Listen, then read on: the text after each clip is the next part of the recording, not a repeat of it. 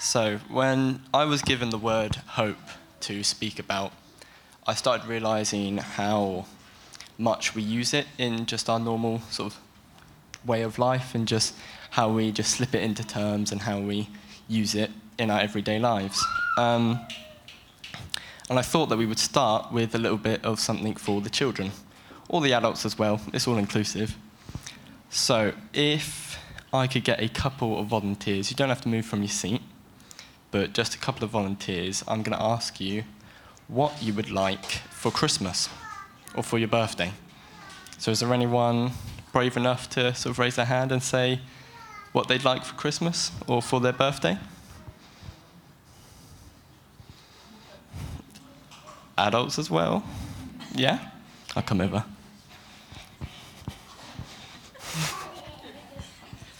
Any of the new Star Wars or Harry Potter Lego sets that have just come out? or a Death Star? So you would say that you hope to get them. Brilliant. All right. Is there anyone else?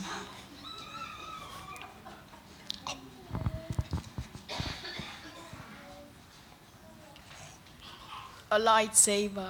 Lightsaber. That's brilliant. So you would say that you hope to get a lightsaber for Christmas or for your birthday.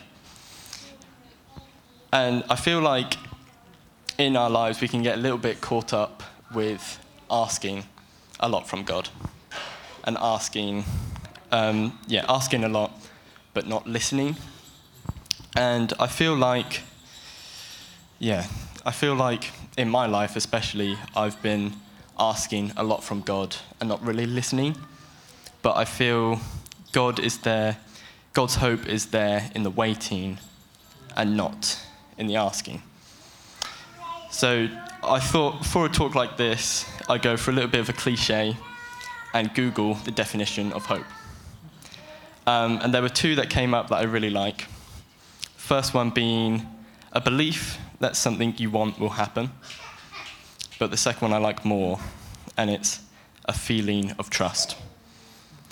Um, and in Romans 5, 1 verses 1 to 5, it says, Therefore, since we have been justified by faith, we have peace with God through our Lord Jesus Christ.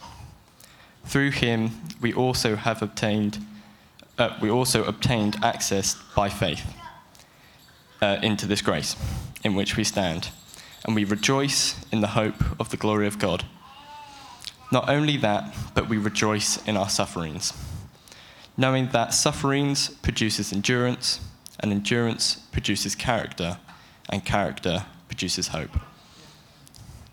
And hope does not put us to shame, but because God's love has been poured into our hearts through the Holy Spirit who has been given to us. And I just feel like, well, yeah, we don't find hope in the praying. We don't find hope when we're asking things for God but we find hope in the waiting. And we find hope in the silence and in the suffering.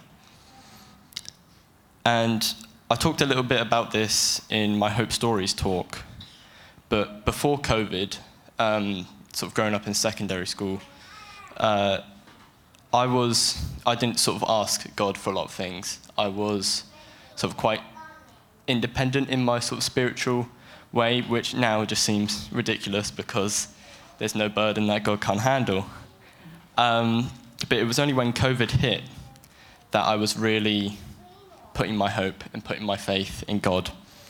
So I think that's just a testament to say that, you know, I wasn't finding hope in the asking, but I was finding hope in the silence and in the suffering, which just completely blows my mind. Um, and I want to talk a little bit about rejoicing in the suffering.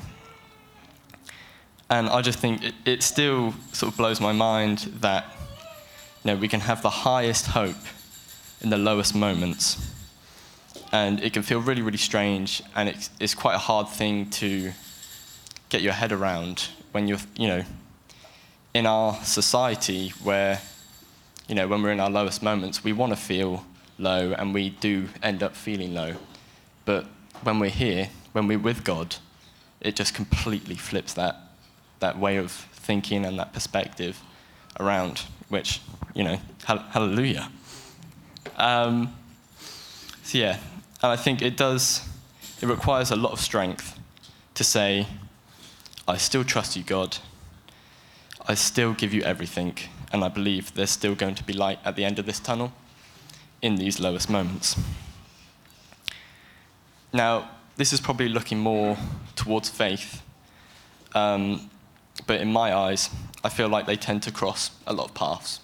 Sort of as we were saying earlier, I think upstairs, um, faith inspires hope, hope inspires faith, um, which I just thought was a really nice, really nice way of putting it.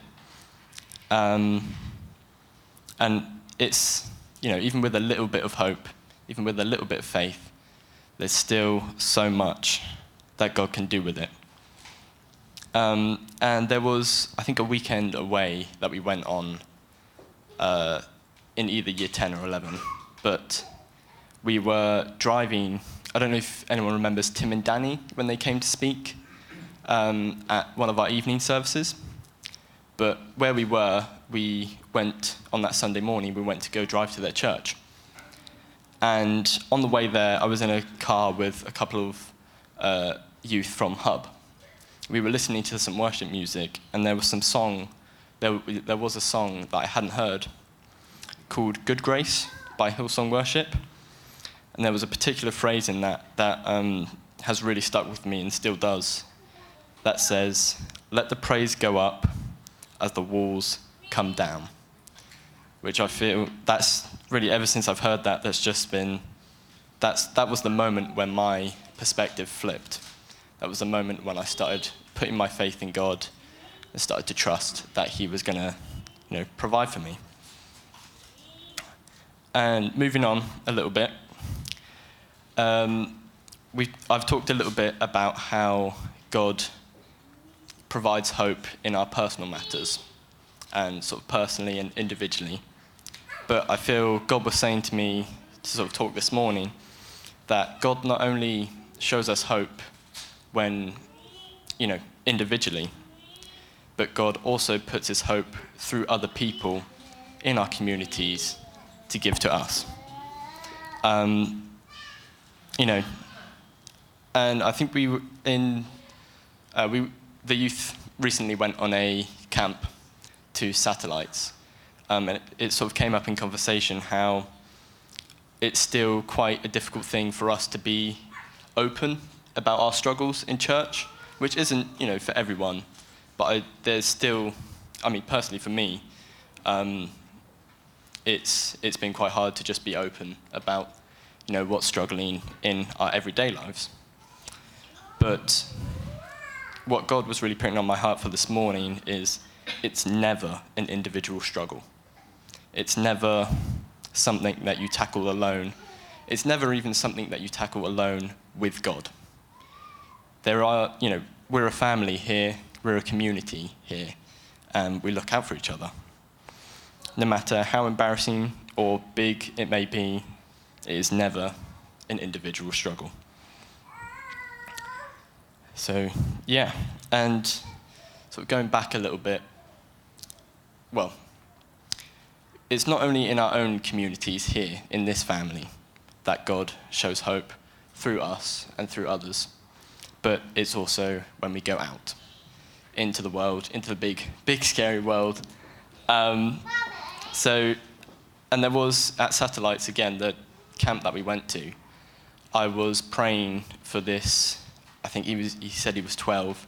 This little boy called Alex, who was completely different church, but he just sort of came up um, asking for prayer. So obviously, I, in that moment, I just started praying for him. And I prayed uh, to just show love. That was the main thing that I was praying about. And obviously, in these sort of school environments, in these work environments, all it takes for us to show God's hope is to just show love, to be bold with our love, to be courageous with our love. We don't even have to be incredibly preachy or e- evangelical sort of about it.